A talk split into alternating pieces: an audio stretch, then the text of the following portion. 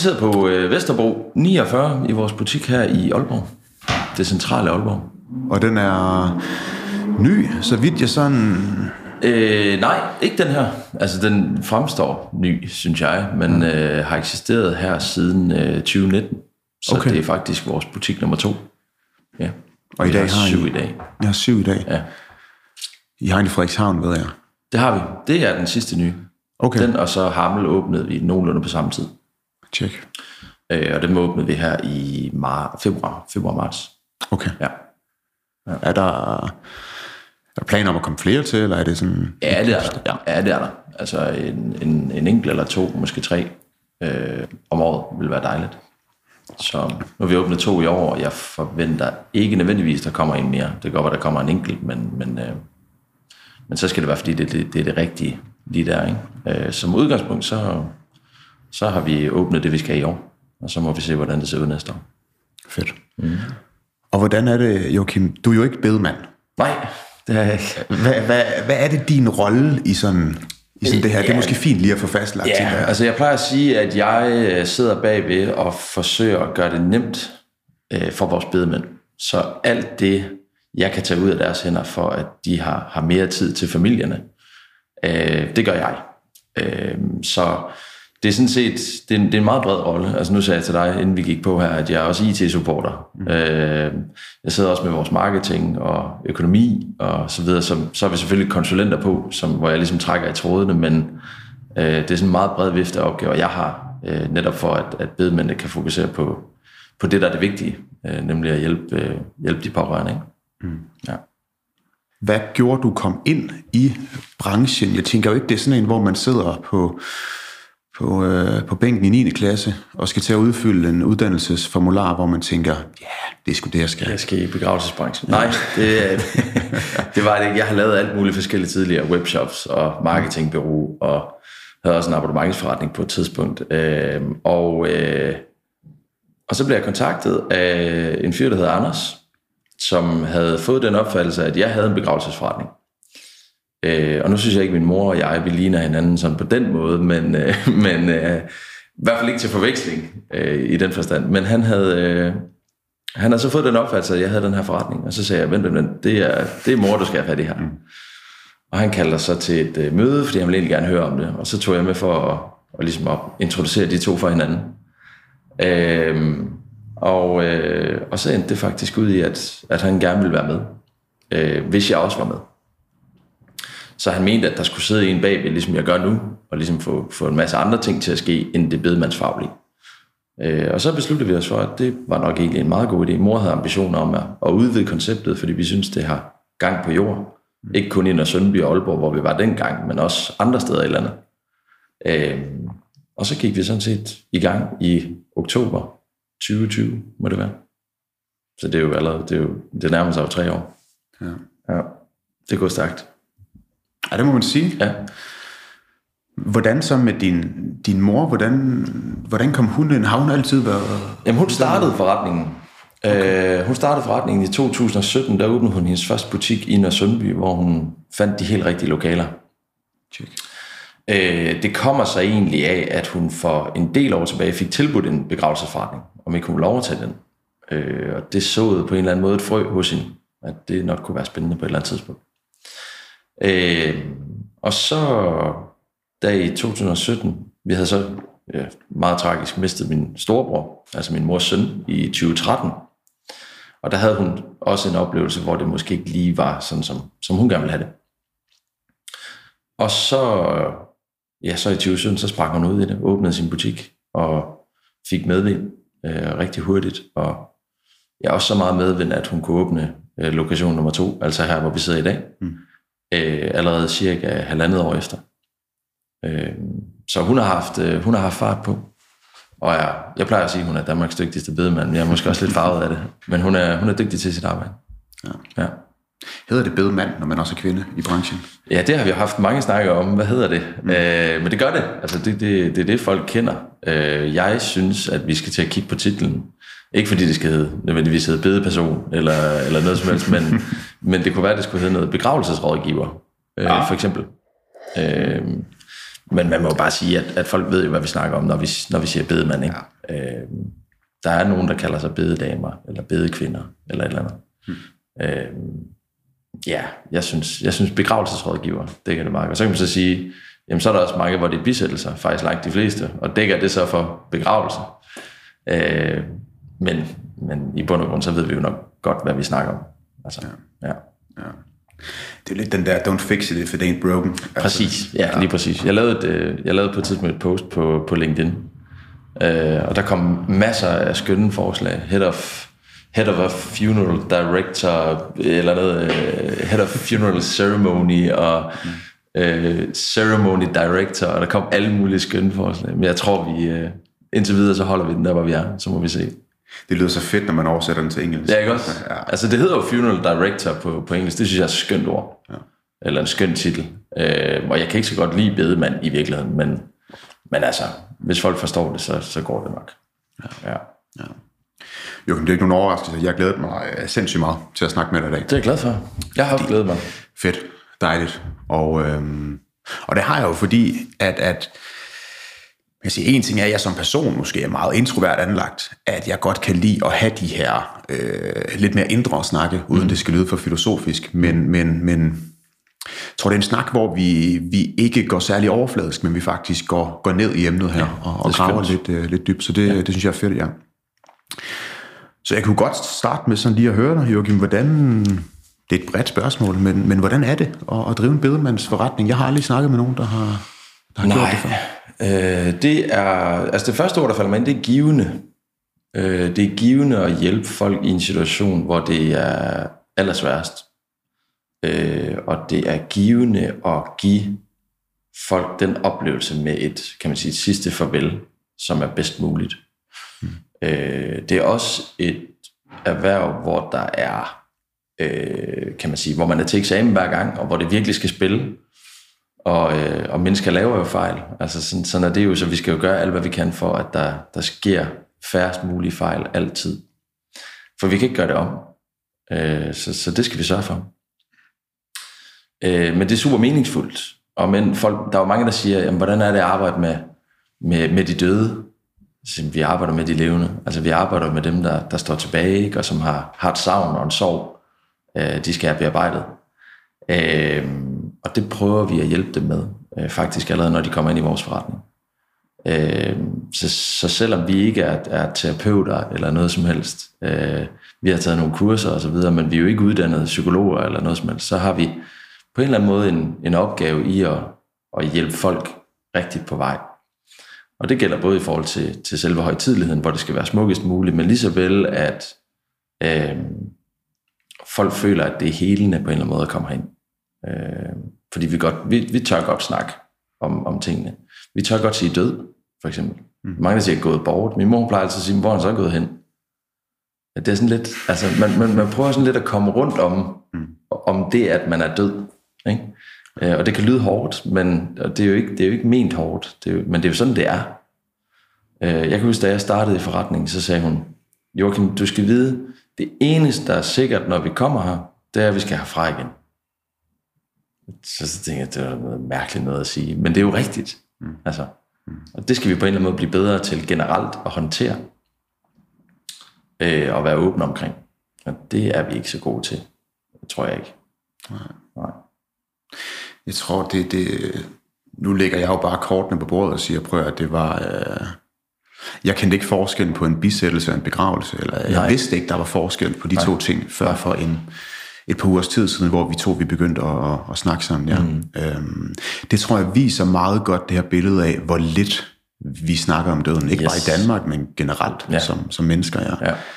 Og så er der kæmpe stor forskel på, hvordan man så øh, afholder en ceremoni, mm. for eksempel, eller en højtidlighed. Ikke? Altså, i Afrika, der, der er det jo dans og musik, og herhjemme, der foregår det oftest i, i mørkt tøj, og med, med ro, måske noget, noget smukt sang eller et eller andet. Så der er stor forskel på, hvordan vi gør det. Øh, jeg, jeg er lidt inspireret af også, hvordan man gør det andre steder. Og jeg, jeg oplever faktisk også, når jeg snakker med folk om det, de, de kan egentlig også meget godt lide det. Men vi har ikke rigtig taget det til os alligevel. Om vi så nogensinde kommer til det, det ved jeg ikke. Og jeg synes også, der er også, nu er jeg til en højtidlighed i, i går. Øh, der er også noget smukt i, at man hører en, en, en sanger sidde og synge et, et rigtig flot nummer. Øh, og vi tager afsked på den måde. Men jeg kan også godt lide det der med, at, der er, at man ligesom fejrer livet ikke? Mm. Øh, med musik og dans. Det synes jeg faktisk også, at der er noget smukt i. Ja. Ja. Jeg ved, hvor den forskel, den sådan, den sådan startede, nu er jeg eksempelvis Afrika, ja. altså de, de, de, de fejrer jo helt vildt og Ja. holder den Ja. fedeste fest, Ja, altså. ja. Hvor vi i Danmark, som du selv siger, er lidt mere sådan, ja, kan man kalde det konservativ måske? Ja. Eller, ja.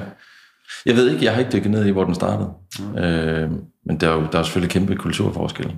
Ja. Ja. Det ligger jo nok i det. interessant. Hvordan er sådan, tænker vi, vi, vi lige nu beskæftiger os i en branche, hvor øh, værdisæt, værdigrundlag er noget, man, man, man virkelig skal have på plads. Ja. Sådan, hvad er, øh, kan du sætte nogle ord på sådan de værdier, I, øh, I har i, i min afsked? Ja, det kan jeg godt. Altså, man kan sige, øh, mange af tingene kan lyde som, som øh, på en eller anden måde floskler, og noget, som man også vil høre andre begravelsesforretninger sige. Så øh, ord som nærvær, øh, empati, respekt, og, og de der ord. Øh, og det er på en eller anden måde, det er på en eller anden måde fundamentet for, at man kan, man kan drive sådan en begravelsesforretning. Men der er, der er nogle ting, som jeg godt kan lide at, at tale højt om, og det er sådan noget, at tid er ikke en faktor. Så man vil aldrig nogensinde opleve, at man, øh, du ved, at en, en bedemand hos os har travlt med at komme ud af døren, fordi så skal vi lige nå det næste eller et eller andet. Øh, det, skal være, det skal tage den tid, det tager. Øh, for det er afgørende for, at alle har en god oplevelse med det. Øh, man oplever jo også, at hvis, hvis en person dør på, på sygehuset, så er det jo 6 timer, og så øh, bliver de faktisk kørt derfra, ikke? Øh, som udgangspunkt. Og, og det oplevede vi med min storebror. Øh, og jeg, særligt min mor havde det super svært med det. Øh, at, der, at der ligesom var den her tid til at tage afsked, og så var det det. Øh, så generelt skal tid ikke være en faktor. Øh, og det prøver vi at, at leve op til hver eneste dag. Øh, ja. Og så er det jo, altså så er det jo, øh, det er derfor vi hedder, hedder min afsked. Det er fordi det er både, kan man sige, afdødes afsked med verden, men det er lige så meget min afsked med afdøde. Så hvordan skal, hvordan skal det, øh, kan man sige, det farvel, eller den afsked, hvordan skal den laves på bedst mulig måde? Og der er jo altså øh, rige muligheder for at være kreativ også. Vi har holdt en, øh, en øh, højtidlighed ude i skoven med tilhørende whiskysmagning. Øh, fordi han var kæmpe whisky-entusiast. Og jeg kan huske, det var noget med, så vidt jeg husker, så var det noget med, at, at de havde aldrig fået lov at smage hans whisky. Og han bryggede selv. Før, ja, jeg ved ikke, men eller også havde han nogle dyr, for jeg ved ikke, hvordan det hang sammen, okay. også havde han nogle flasker stående, som, som han ikke lige nødvendigvis delte ud af altid. Men her til den sidste dag, der kunne folk altså bare få lov at tage for sig i hans, øh, i hans bar. Ikke? Ja, fedt. Øh, vi har også livestreamet en, øh, en højtidelighed for Blokhus Strand ude på vestkysten Okay. til Australien. Øh, fordi der var noget familie, der skulle være med til det dernede. Øh, så vi har vi gør altid alt, hvad vi kan for at være kreative. Øh, vi, man vil ikke opleve et begrænset sortiment hos os. Eller? Så det vil sige, vi har, altså, vi spørger altid, hvad er, hvad er yndlingsfarven? For eksempel i forhold til urner. Mm. For vi skal nok finde den. Øh, og man kan også, vi, har, vi har også oplevet en, en uh, Tesla-entusiast. Han var virkelig så stor fan af Tesla, så han fik selvfølgelig et logo med, med Tesla på sin urne. Okay. Øhm, og det der med at være kreativ og gøre det personligt hver evig eneste gang, det er jo en, det er jo en opgave, øh, som, som jo i nogen grad øh, godt kan være svært at løse, men som er, er vores fornemmeste opgave trods alt. At det, at det altid bliver så unikt som muligt, hvis det ønskes. På den måde virker det jo til, at der ikke er, er, er to dage, der eller to dage, der er ens, og måske lige, lige selvfølgelig er der to dage, der, der, der ligner hinanden, ja. men, men, men det virker til, at der faktisk er, Ja, jeg synes ikke, der er, jeg synes ikke, altså hver familie er jo, er jo forskellig, og skal ja. hjælpes på, på forskellig vis. Det er jo vores opgave at gøre det. Øh, det er klart, der vil jo være nogen, i og med at, at vi hjælper mange familier, jamen, så vil der jo være nogen, der minder om hinanden. Mm. Men det gør så også, at vi kan inspirere med noget af det, vi, vi måske tidligere har lavet. Ikke? Øh, så er der nu en, nu siger jeg et eller andet, der sidder en familie i Skotland, som gerne vil være med, jamen, så ved vi jo, at, at vi har livestreamet tidligere til Australien, så må ikke det også kan lade sig gøre at gøre det til Skotland, for eksempel. ja. Sådan noget, ikke? Øh, særligt under corona jo selvfølgelig var det afgørende med, med livestreaming. Der livestreamer vi tit. Øh, for der må der ikke være ret mange i kirken, så der var folk jo med på, på forskellige devices rundt omkring. Øh, og det er jo igen en måde at løse udfordringer på, som vi skal, ja, som, altså en måde, vi kan løse de udfordringer, der er mm. på. Har I nogensinde haft en øhm, sådan, sådan ønsker fra pårørende, hvor I simpelthen må sige, prøv at det her, det kan vi simpelthen ikke, det er for bizart, eller et eller andet, der gør, det her, det kan vi simpelthen ikke imødekomme? Nej, der kan være, der kan være, der kan være øh, kan man sige, situationer, hvor kirkerne ikke tillader det. Øh, så for eksempel, så jeg spurgte min mor, så, er det egentlig, altså, og det var inden jeg startede her, så jeg, jeg kunne godt tænke mig, at øh, alle folk til min øh, bisættelse skulle have serveret gin og tonics i kirken. Kan du arrangere det? Og så sagde hun, ah, det er ikke sikkert, at, øh, at kirken tillader det. Men så må vi lave noget andet. Så må vi øh, se, om vi kan afholde højtidligheden ude i skoven i stedet for. Mm. Og så kan folk få en gin tonic, mens de hører et stykke musik, og, og, og, og på den måde ligesom kommer rundt omkring det. Ikke? Ja. Der vil være nogle ting, der ikke kan lade sig gøre. Øh, men vi gør alt, hvad vi kan. Altså, det er, det er muligt, indtil det modsatte er bevist. Okay.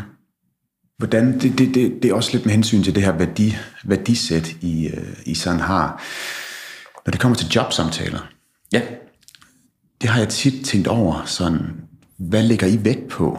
Det er jo et helt andet værdigrundlag, I lægger vægt på, når I skal ansætte en eksempelvis Deloitte Øh, ja, det er det. Det er det. Altså, øh, Branchen er også en helt anden, det ved ja, jeg godt. Det er men, det. Men, øh, jamen, vi lægger, vi, altså, vi lægger væk på dem der, dem, der kommer, dem, der søger job hos os, de gange vi har, vi har, søgt, vi har slået en stilling op, så er det folk, som... Altså dem, vi har i dag, for eksempel, er folk, der har skiftet fuldstændig retning.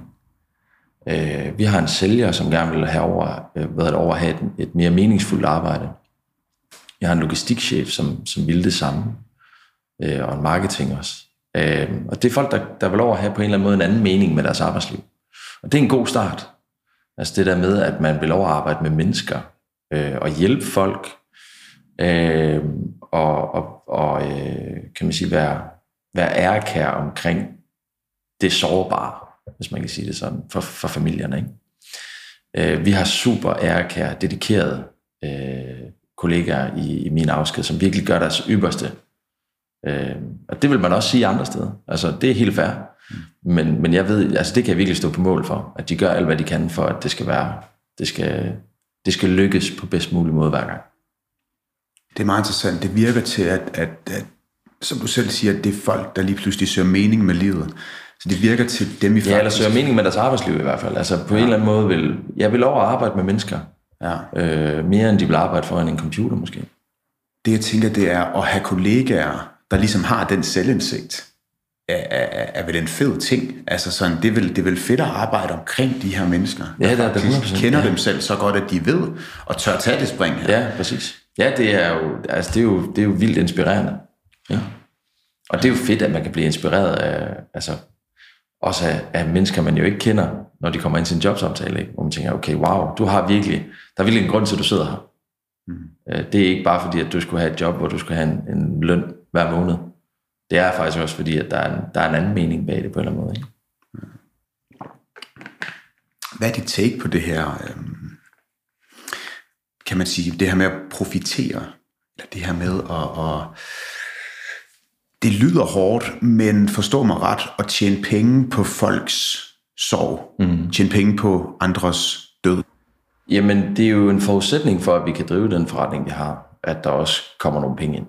Øh, så og man kan sige, jo flere familier vi hjælper, og, og jo, det ligger jo så i det, øh, jo flere penge vi tjener, jo bedre et produkt og en service kan vi også levere, øh, jo bedre forhold for kollegaer øh, kan, vi også, kan vi også lave.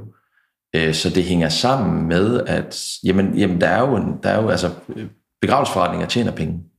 Det gør privathospitaler også øh, på et brækket ben, eller hvad ved jeg, de skal, de skal operere. Øh, og, og det er en forudsætning for, at vi kan, vi kan lave det, vi laver. Øh, så jeg har, ikke, jeg, har ikke, øh, jeg har ikke noget imod, at vi leverer en ydelse, vi får nogle penge for, hvis vi, hvis vi også samtidig leverer en, en god ydelse. Jeg synes, det vil, være, det vil, det vil stå værre til, hvis vi, hvis vi ikke kunne vores kram, og vi så samtidig tog en masse penge for det. Øh, men, men jeg, altså, jeg har fået spørgsmålet mange gange, og, øh, og, og jeg, jeg kan godt forstå, at det kommer. Det kan jeg godt. Øh, men, men jeg tror, man skal se det i en større sammenhæng. Øh, psykologer tjener også penge på, at folk er, altså, har brug for dem. Det skal ses i en større sammenhæng, det hele. Øh, og psykologer kan kun leve, fordi de jo selvfølgelig får penge for deres arbejde, lige så vel som begravelsesforretninger kun kan leve, fordi de får penge for det. Ja, ligesom medicinalindustrien, tænker jeg jo også. Medicinalindustrien, ja, ja. Læner sig ja. lidt op af. Ja, der er, jo, der er jo mange, ikke? Altså, og privathospitaler.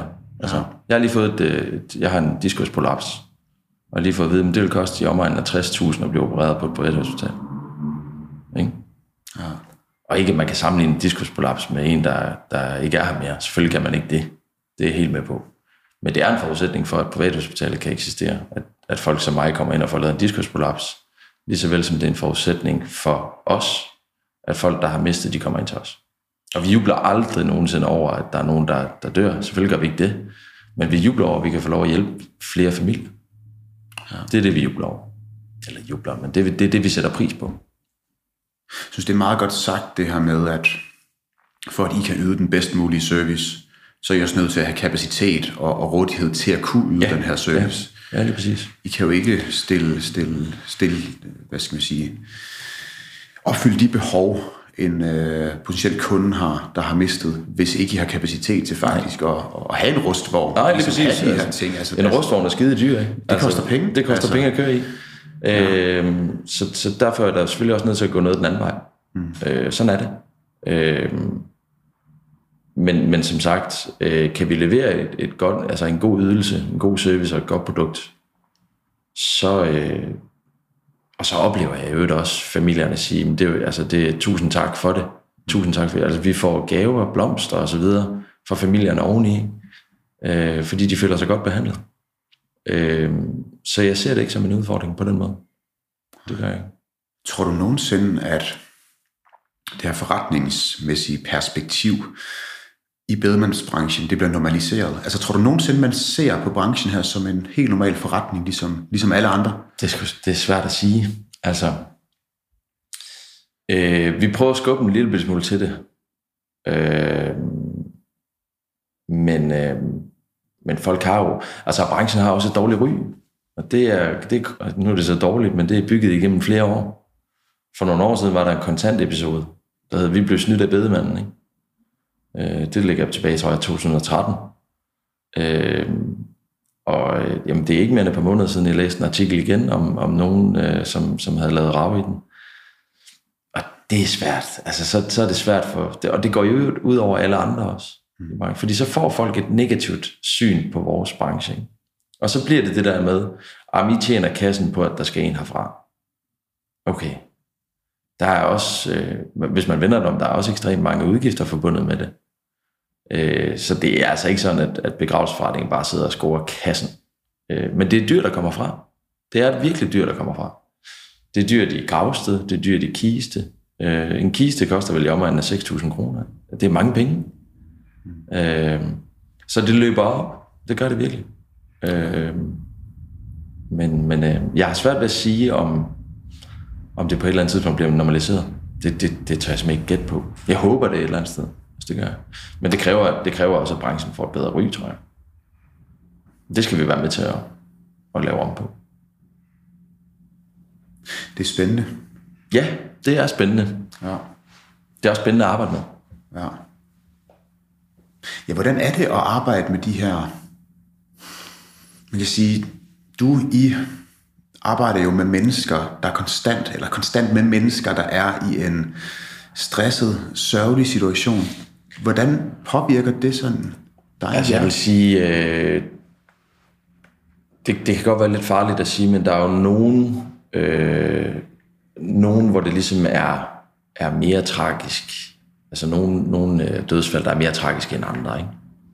Børn, øh, unge mennesker, trafikuheld, øh, uheld i, i, altså generelt. Øh, hvorimod en, en, en oldemor på, på 100 år, som har haft et langt og godt liv, øh, der er det måske mere, kan man sige, der er det jo det naturlige, og, og mere okay på en eller anden måde. Ikke?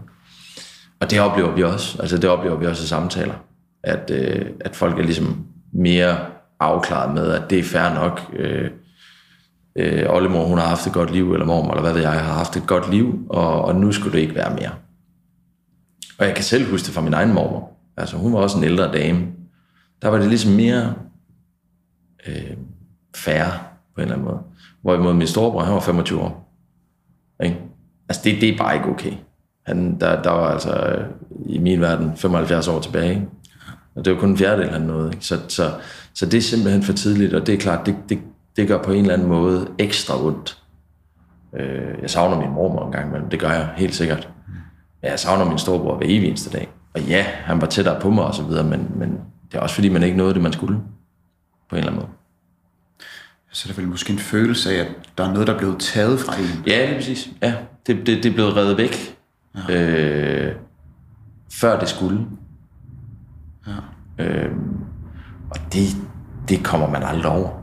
Altså, min psykolog sagde til mig, jeg kan huske det lige så tydeligt, fordi jeg tænkte, sådan en spade. Altså, han sagde, du kommer aldrig over det her, Joachim. Og så når jeg tænkte det der, hvad, hvad, altså, hvad mener du? Ja. Og så siger han, men du lærer at leve med det. Nå, okay. Øh, og det er det mest rigtige, nogen nogensinde har sagt til mig. Mm. Du, jeg kommer aldrig over det, men jeg, lærer, jeg, har, jeg har lært at leve med det. Nu er det 10 år siden snart, ikke? Nu har jeg lært at leve med det. Så er der store begivenheder, øh, hvor, det, hvor, det, hvor man stadigvæk kan få den der ærgelse over, at det ikke er mere. Øh, det kan være, jeg kan huske, da jeg fik kørekort, for eksempel.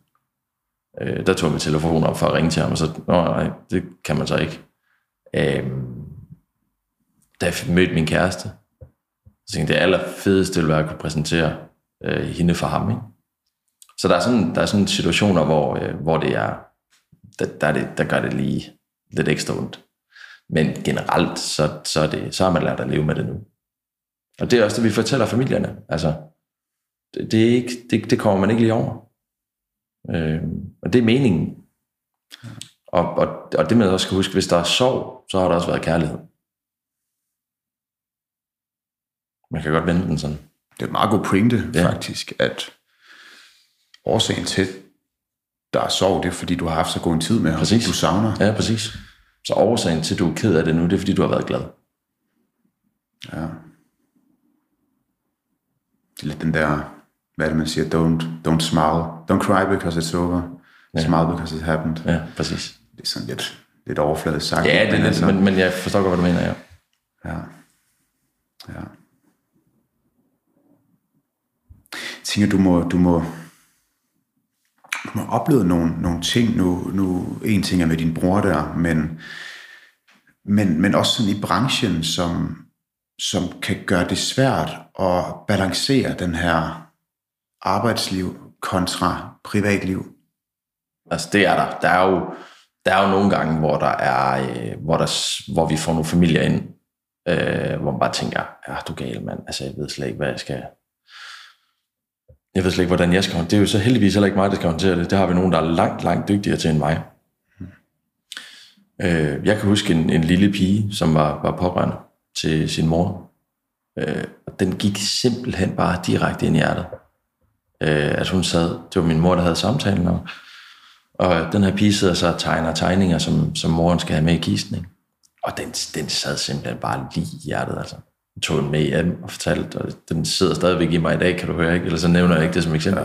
Ja, ja. Øh, men, men det skal det gøre, tror jeg, i vores arbejde. Fordi hvis det begynder bare at af på en, så skal vi ikke lave det, vi laver. Så forsvinder den der med menneskelighed. Øh, det, at vi er mennesker alle sammen, altså til højtidlighed, hvis der er noget, der er der er ekstra, altså hvis der er noget, der er smukt, eller virkelig trist, eller et eller andet, jamen så sker det også, at vores bedemænd, de står med en tår i øjnene. Altså det gør det. Fordi vi er mennesker. Og, og det er vi heller ikke bange for at vise. Selvfølgelig skal vi agere professionelt, og det gør vi også. Men vi kan godt blive berørt af situationer. Selvfølgelig kan vi det. Hmm. Øh, og den dag, vi ikke kan det mere, så skal vi ikke, være, så skal vi ikke lave det, vi laver. Så skal vi lave noget andet.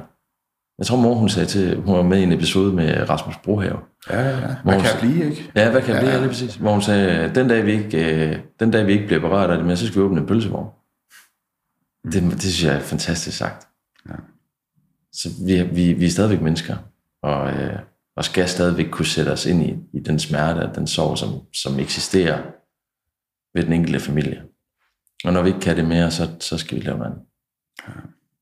Jeg tror ikke, man skal være, være så bange for at vise følelser. Altså, Nej, det skal man ikke. Altså, jeg tror, det er særligt et problem for mænd, ikke? ja, desværre nok. Ja, Ja, det får vi jo tit at vide. Altså, ja, øh, men, øh, men jeg vil så sige, når det kommer ned til dødsfald, så er der jo ikke... Altså, så heldigvis viser folk det jo lidt mere, eller vi, vi gør i hvert fald, hvad vi kan for at få folk til også at sige det. Et, godt eksempel der, øh, vores bedemand siger tit, tårer, de skal grædes. Ikke? Mm. Altså, det, det, det er det, der er meningen med dem. Og det giver sådan et, på en eller anden måde sådan en øjenåbner, at folk sådan, ja, det er egentlig okay. Fordi de presser sig jo på, altså når man har mistet, så det gør de jo. Det ved jeg selv, jeg har prøvet det. Så jeg ved godt, hvordan det er. Og det ved vores folk i øvrigt også. Ja, så tænker jeg jo også, altså det her med, at der kommer jo ikke, der er jo ikke, hvis man kan tillade sig at kalde det cases, altså der kommer jo ikke to, to cases ind her, der er ens. Nej. Altså alle har, er jo forskellige med hver deres historie. Ja, præcis. selv, at, at der tragisk var en, var en pige, der havde mistet mm. øh, den ene forælder og, og, og sad og lavede tegninger. Mm. Øh, der er en oldemor på 100, altså det er jo forskellige Ja, ja, eksempler. ja, det det her, er det. og, Ja. og, og det her med, at man, når man sidder på den anden side som, som bedemand eller bedekvinde, øh, også, også tør vise, at man er berørt af situationen, Ja, præcis. og at man tager det her ind. Jeg tror, at det værste, jeg kunne forestille mig, var det at snakke med en bedemand, øhm, hvor jeg ligesom fik det der indtryk af, okay, det her har han eller hun oplevet 100 gange Ja, før. præcis. Der er ingen, der er ingen, Der er ingen, der er ingen reaktion. Ja, lige nøjagtigt. Ja. Selvfølgelig skal vi ikke hulke. Det duer ikke. Vi skal fremstå professionelt. Men at man får en tår i øjnene til en smuk sang, eller at man fælder en tårer sammen med familien, øh, det, viser bare, det viser bare, at vi er mennesker, og vi forstår dem. Ja. Det er okay. Hvordan, hvordan foregår det, sådan processen her? Nu ved jeg jo, I har 24 timers åben på telefonen. Ja. Det har vi. Ja. ja. Hvordan er det sådan? For det er jo ikke, det er jo ikke alarmcentralen. Nej. Øh, det her, hvordan, kan du prøve at tage os igennem sådan en proces? Ja, det kan jeg sige. Altså, folk ringer til os, øh, og det kan ske alle dage. Jeg vil sige, det er sjældent, de ringer om natten. Det er det. Mm. Øh, men men øh, en enkelt gang imellem sen om aftenen kan godt ske. Så ringer de til os, og så siger de, jamen øh, nu har jeg desværre mistet ham eller hende. Og så aftaler vi en tid til en, til en samtale, og finder selvfølgelig ud af, hvor, hvor afdøde er placeret. Øh, fordi hvis det er i hjemmet eller på plejehjem, øh, hospice, så skal vi ud og afhente. Øh, hvis det er på sygehus, så, så skal vi også hente, men så er der ikke, kan man sige, så er det ikke så presserende i forhold til tiden. Øh, og så tager vi en snak og finder ud af, hvad, hvad skal der så foregå? Øh, og det er jo igen her, det her kreative kommer ind. Så en ting er, familien måske har nogle idéer til, hvad der skal foregå, men noget andet er, at vi skal jo så komme med vores ekspertise. Øh, hvad er muligt? Fordi rigtig mange ved slet ikke, hvad der er muligt. Altså, så, og det er jo vores opgave at, præsentere dem for de muligheder, der er. Øh, igen, farver af urner, det er meget simpelt. Men det kan også være øh, kreativ indspark i forhold til, hvordan højtidligheden skal foregå. I skoven, på stranden, hvad ved jeg. Øh, og så koordinerer vi det i fællesskab. Øh, der er måske nogle gange en min sidste vilje, som vi skal tage, altså som vi skal øh, hvad kan man sige, blive guidet af, altså tage, tage de ting, der står der i, som, som selvfølgelig skal opfyldes. Ikke? Øh, og så finder vi ud af, hvordan vi laver den, den bedst mulige dag. Den dag, hvor, hvor, hvor det ligesom er endeligt farvel. Ikke? Mm. Min psykolog sagde til mig dengang, så siger hun, frygter du begravelsen? Med min storebror. Så siger jeg, om jeg frygter den? Jeg er simpelthen hunderad. Og så siger hun, du vil opleve, at det bliver en rigtig god dag. Og så tænkte jeg, igen, der, det var sådan en krisepsykolog derude, og så tænkte jeg, du ved slet ikke noget om det her. Du aner ikke, hvordan det er. Snakker du om Ja, du er simpelthen altså, dum at høre på. Mm. Jeg blev meget sur. Ja. Det var klart, man var i sin følelsesvold, ikke? Ja. Og så fik hun ret. Det blev faktisk en rigtig god dag. Ja. ja. Solen skinnede. Han slog rekord øh, i Nørresundby Kirke, som det var. De havde ikke haft så mange i kirken med både blomster, jeg ved ikke hvad, dengang. Øh, og, øh, Altså, det, det, kan jeg også, huske. det, det snakker vi også om. Selv den dag, hvor han ikke er her med, så insisterer han på at slå akkorder. Altså, det, så kommer der jo et smil på læben. Ja. Og det er der. I sorg er der også smil. Det, det, skal man, det glemmer man nogle gange. Man tænker, at sorg, det, så er man bare dødked af det. Men en gang imellem, det går sådan lidt sådan i bølger. Ja. Så er man sur, så er man ked af det, så er man øh, egentlig glad nok. Så er man, og så kører det. Jeg fik præsenteret sådan en kurve for mig dengang, og det var fuldstændig sådan, jeg havde det. Ked af det, sur, glad, skuffet, irriteret, vred, glad, sur, ked af det, og så videre. Det var meget, så jeg kunne på en eller anden måde følge min egen, min egen følelser på sådan en, en, en kurvet linje. Ikke? Sjovt. Ja. Nu da din bror der, han, eller spørge på en anden måde, var det ikke en fed følelse, den her med, okay, der er faktisk mange her, der vil min bror det bedste? Ja, du gal, mand. Det var, det var det vildeste. Altså, ja. jeg kan huske, vi kørte fra, vi var ude og, og, øh, og se ham på kapellet, inden vi så skulle til højtidligheden. Og jeg kørte sammen med en, der hedder Mads, hans rigtig gode kammerat, i bilen, på vej over til kirken. Øh, og vi havde faktisk en, en hyggelig snak på vej derover. Sådan, det, var, det var fint. Øh, og da vi så kommer til kirken, så er der bare kø, altså som i den længste kø, jeg har set ved en kirke. Og så knækkede jeg bare fuldstændig. Og så har jeg som en time, mens højtidligheden foregik der, og du ved, vi fandt vores pladser, og højtidligheden foregik og sådan noget, hvor jeg stort set ikke kan huske noget. Okay. Øh, ja, det er sådan helt, det er faktisk helt toget for mig. Men oplevelsen bagefter, ved, så var vi hjemme i, i min forældres have, og øh, hvor der så var sådan en lille øh, sammenkomst derhjemme. Og, øh, og det endte, altså sådan indtrykket efterfølgende, det var, at det endte med at være en god dag. Det gjorde det. Så hun fik sgu ret alligevel, den hun, skide... Hun fik ret alligevel, den dumme psykolog. Nej, hun var ikke dum. Hun var, hun var så været rigtig, rigtig dygtig og sød, og, ja. og prøvede jo selvfølgelig at hjælpe. Og det gjorde hun. Altså, det kan jeg jo se nu. Men det kunne jeg ikke dengang, det var svært. Hvordan foregik det, sådan, da I kom hjem fra kirken? Var det, var det en snak sådan omkring gode minder fra din bror? Altså mindes I, eller ja. hvordan foregik ja, så sidder, altså i vores tilfælde, så sad vi og, og fik en øl eller en sodavand, og så og snakkede omkring, øh, for eksempel, at der var så mange, eller øh, det øh, stykke musik mindede om det, eller... Mm. Og det er jo de helt små ting. Altså min, min far, han sagde, at vi skulle gå ned i Netto inden dagen der, og så skulle vi købe alle de chips, de overhovedet havde. Fordi han elskede chips, min storebror. Han er, er fuldstændig som mig. Jeg kan mm. simpelthen ikke åbne en pose chips, uden at spise det hele. Mm. Øhm, jeg tror, han køb, altså vi købte alt, hvad Netto havde af chips. Du ribbede hele hylden? Fuldstændig. Okay. Kom med sådan nogle kasser. og, øh, og, og, det var der selvfølgelig også noget sjov ud af på den dag. Ikke? Der var jo altså, chips til en hver, virkelig en hver smag. Mm. Øh, og, og, og godt vejr og, øh, og sådan noget. Ikke? Øh, så det blev egentlig sådan en, en hyggelig dag, trods alt. Det er syret, at, at den dag, hvor man siger farvel til sin storebror, det kan være en hyggelig dag. Men det kan det faktisk godt. Ja. Fandt jeg ud af. Ja. Ja, det er, det er, det er sgu lidt vildt. Ja. Det er. Hvordan er, hvordan er Joachim sådan din egen øh, personlige sådan opfattelse af døden? Jeg tænker, man, når man er i den stol, du er i, så er det jo noget, man, man tager til overvejelse, formoder jeg. Ja, det er klart. Også præget de ting, du har oplevet. Nu har vi lige været omkring, ja. omkring det der, det er. Ja, det ændrer sig jo. Øh, det har helt klart også ændret sig, efter jeg startede det her arbejde.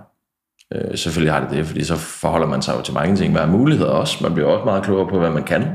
Ja.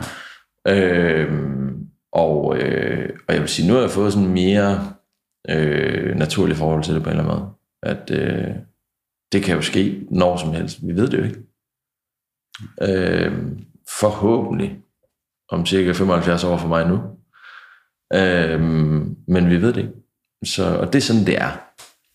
Men øh, ja, jeg synes, jeg, jeg synes, det har hjulpet mig at starte her, og, og jeg er blevet mere åben omkring det. Og så har jeg selvfølgelig også fundet ud af, hvad det vil sige, kan man sige, at miste. Altså så ikke min egen død, men, men andres død.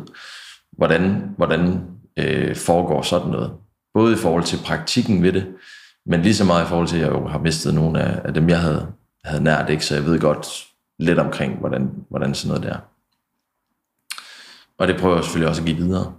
Øh, både til, når jeg har nogen omkring mig, som mister dem, de, de øh, har kært, eller også til familierne her. Jeg snakker jo også med, med, med familier, som kommer ind, måske, øh, altså, hvor vi lige hurtigt sådan, øh, møder hinanden og siger, hvad så, hvordan, øh, hvordan har I det, eller et eller andet. Ikke? Øh, og det er nemmere at have den snak, tror jeg, når man selv har prøvet det. For så ved man, ved man, ved man hvad de står i. Så, så vi har jo nogle erfaringer, desværre, men som jo nu er en fordel for os, fordi vi kan, vi kan dele ud af de erfaringer. Mm. Øh, det er nemmere at lære fra sig omkring noget, man selv kan, på en eller anden måde. Ja. Tror du, det har været en af, en af sådan nøgleelementerne til, til, til det, I har ja, det har, at skabe ja, i dag, at I selv ja, faktisk har ja, det har, hænderne i Det har det helt klart. Det har det helt klart, fordi, og det har det også øh, i det omfang, at øh, noget af det, som, som min mor var lidt træt af dengang, det var, at, at de muligheder, som hun blev præsenteret for, var ikke, øh, der var ikke muligheder nok, på en eller anden måde. Hun er træt af, at der ikke blev spillet Nothing Else Matters med Metallica i kirken, fordi han kunne spille den sang selv på guitar, og det lød pis godt. Øh, så hun er, øh, det er hun for eksempel træt af. Altså det skal vi selvfølgelig huske at fortælle, hvad er der et eller andet yndling? Er der en yndlingssang, eller et eller andet? Det kan altså godt lade sig gøre, at vi ikke synger salmer, men at vi også spiller noget andet musik. Den har jeg over til i går, det var øh, Andreas Oddbjerg. I morgen er der også en dag. Ja. Øh, og det, det kan sagtens lade sig gøre. Og det skal kunne lade sig gøre. Vi kan godt, altså, vi skal jo kunne designe det sådan, som vi gerne vil have det. Andet kan jo ikke passe. Det virker til at kræve så lidt, men betyder så meget. Ja, det kræver ikke særlig meget, men det betyder ekstremt meget. Det er fuldstændig ja. rigtigt. Fuldstændig rigtigt. Og jeg kunne se på den familie øh, i går, at det betød virkelig meget. Det var så afdøde selv, der havde ønsket, at den sang den skulle spilles i kirken. Og når man så får en solosanger ind i sådan et kirkerum, der sætter sig ved et klaver, det lyder helt ekstremt fantastisk. Og det betyder meget. Det, det, det, jeg formoder, at det er det, de snakker om nu, ikke? at hvor var det godt, at vi, vi fik hende ind og synge den. Ja. Hvad tror du, der sker, efter, efter man lukker øjnene sidste gang? Øh, jeg tror, at der sker et eller andet på den anden side. Jeg tror ikke, det er bare slut. Jeg er ikke sådan øh, super øh, truende på den måde. Mm. Men, øh, men det giver mig noget mening at tænke, at der sker noget på den anden side også. Og det giver mig noget trøst i forhold til, at øh, så møder jeg også Christian igen på et tidspunkt. Du ved, man siger tit det der med, at han er bare gået i forvejen. Det tror jeg faktisk. Han, lige, han sikrer sig lige, at rosen er kold, til vi andre kommer, og, og, og der, der er chips nok, og sådan noget. Ikke? altså, øh, det giver noget trøst og noget, noget håb. Øh, vi har et digt, vi bruger rigtig meget i vores øh, forretning, som også fortæller det, netop det og øh, har fået lavet en video øh, med noget skyggedans. Vinderne af Britain's Got Talent i 2013, okay. som har lavet sådan en, en skyggedanser-video for os, og som fortæller det digt.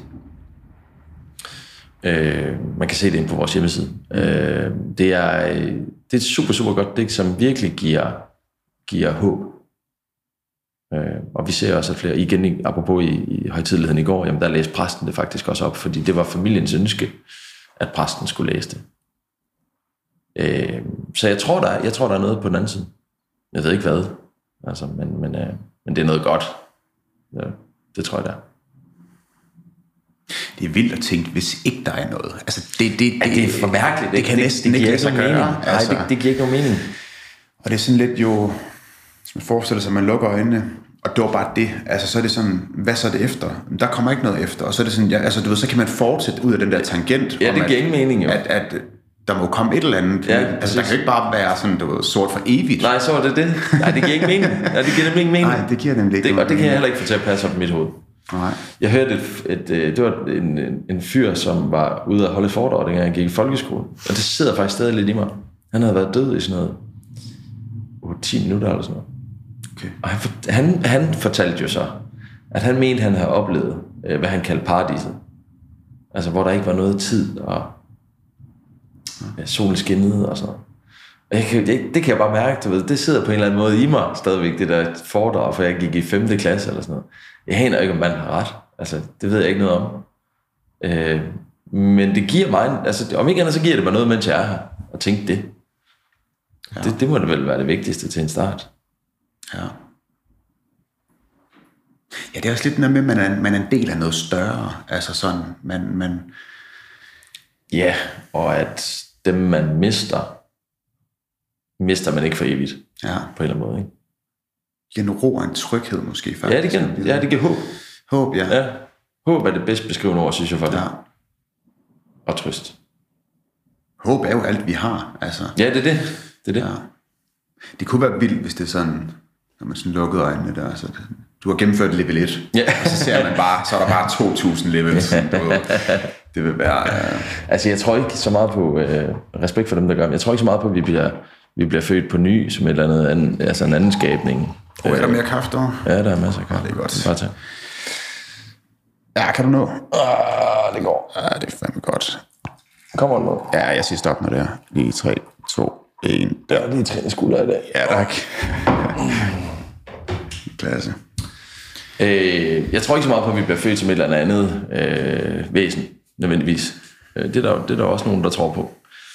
Øh, det giver ikke mig den helt store, altså det helt store håb, eller den helt store trøst, at jeg skal til at, at lege øh, næsehorn, eller et eller andet. Men, øh, men jeg tror, der er noget på den anden side. I så fald så føler jeg virkelig, man, man fucking skal nyde det, mens vi så er ja, menneske. Okay. Altså, Men det skal vi også alligevel. det er rigtigt. Ja, det er det skal vi rigtigt. også alligevel, det skal vi huske.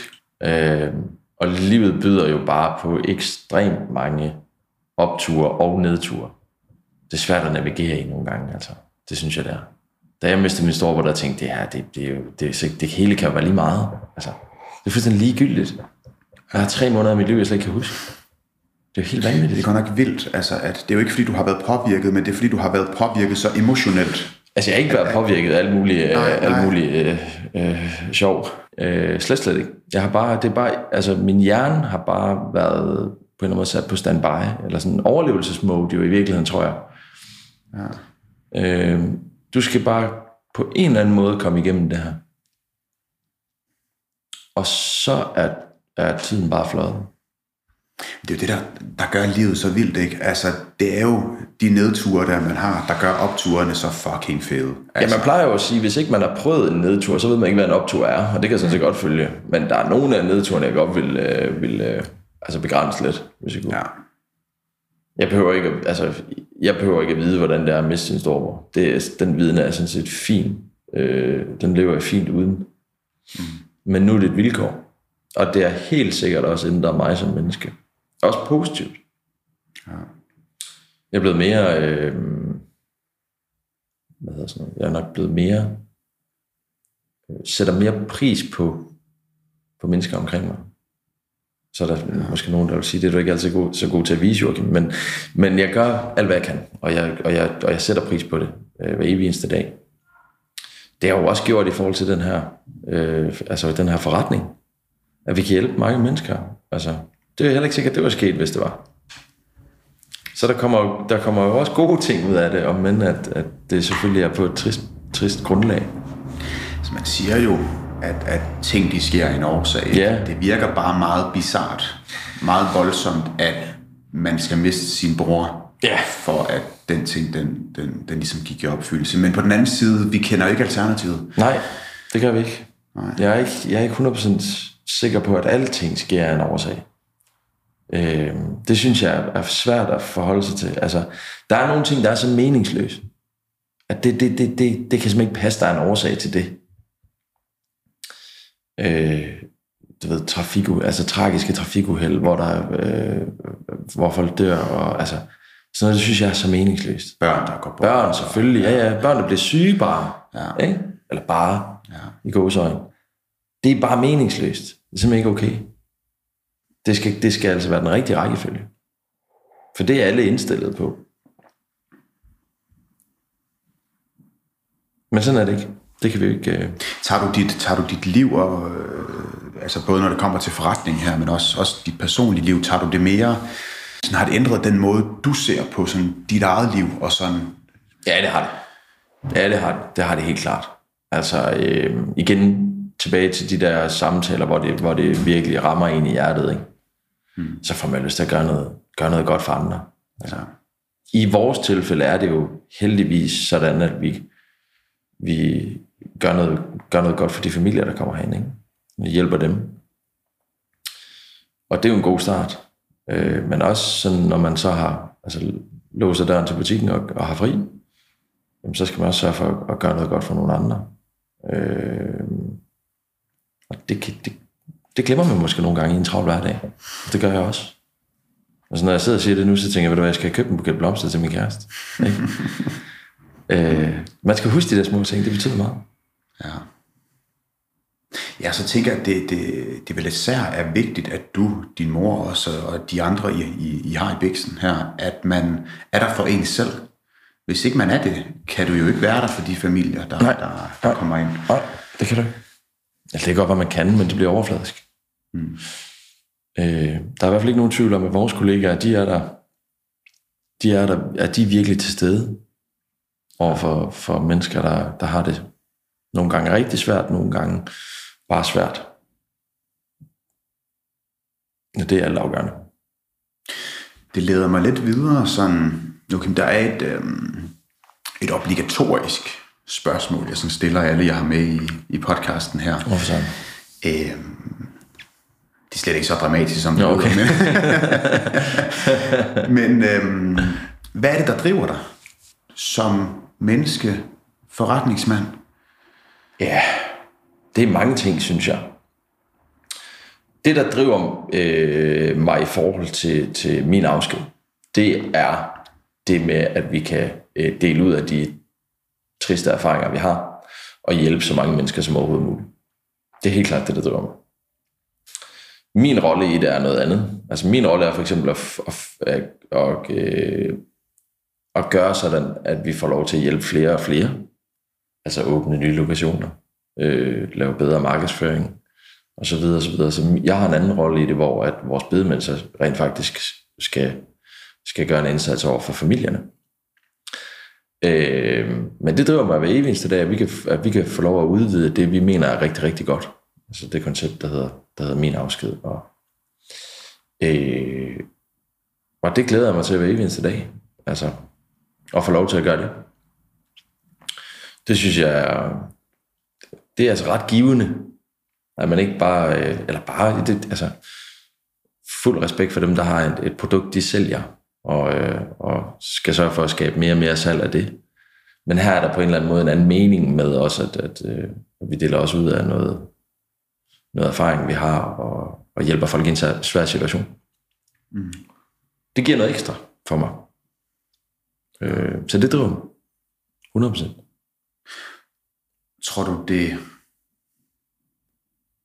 Tror du det er præg af, af, af, af din bror, han gik bort dengang, at det er det, der driver dig nu? Tror Ja. du, det var noget andet, der drev dig, da han, da, han, da, han, da han var i live? Ja, så var jeg af, så tror jeg ikke, jeg var her. Det Nej. tror jeg ikke. Jeg tror, det er to år til. Jeg tror, for det, for det første, tror jeg slet ikke, forretningen var startet. Men hvis den så var, så havde jeg ikke været her.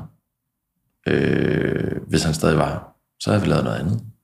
For så har jeg ikke selv haft det inde på, på livet. Ja, for en ting er jo, din mor startede jo Bixen op på baggrund af, at der var, en, der var noget, hun følte, hun kunne gøre bedre. Ja. Der var noget, der skulle gøres Præcis, ja. Ja, præcis. Så det vil jo ikke være startet. Nej, så det ville ikke være startet. Det er rigtigt. Ja. ja. Øh, men, vil hvis det så det var, ja. men hvis det så var, så nej, så tror jeg ikke, jeg, jeg, fordi så vil jeg ikke på samme måde have den der mening med det. Altså, vi gør mange ting i den her forretning med udgangspunkt i det, vi selv oplevede.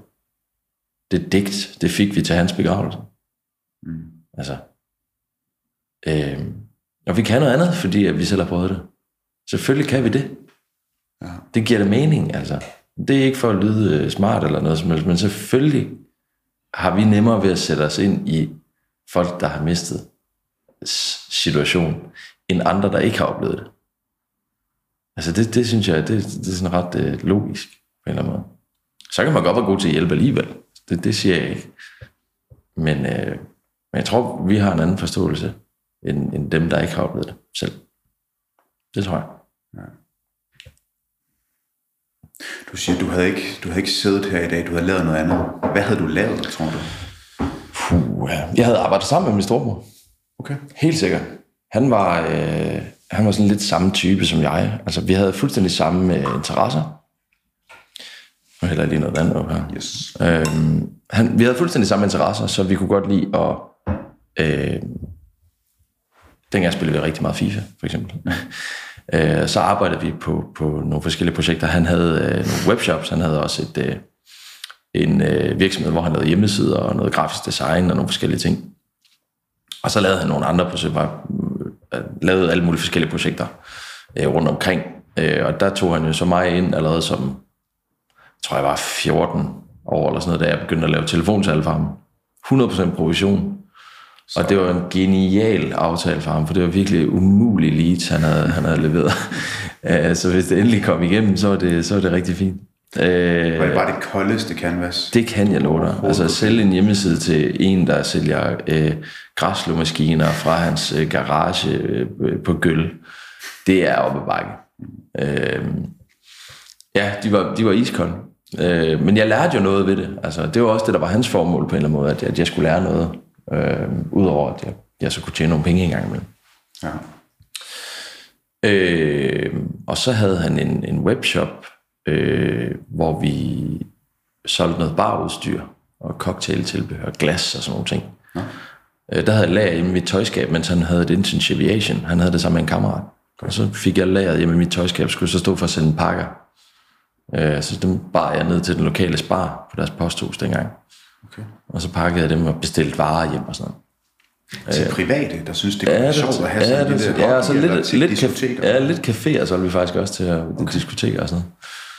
Øh, og da jeg så kan jeg komme hjem, så tog de over. Det, det, det, den eksisterer stadigvæk, øh, webshoppen, okay. og er, er ret stor. Altså, det er vel i hvert fald Danmarks største. Jeg tror også, de kandiderer til at være Nordens største måske. Det er, det er, en, okay. det er en ret stor webshop efterhånden.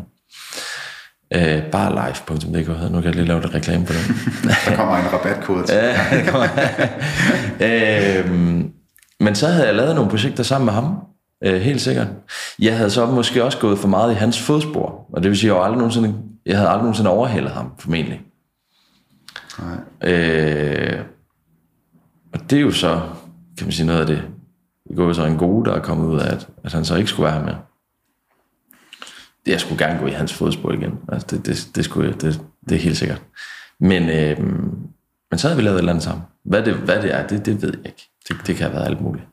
Jeg lavet et eller andet selv, tror jeg. Mm-hmm. Ja. Hvad er deres differencen mellem jer?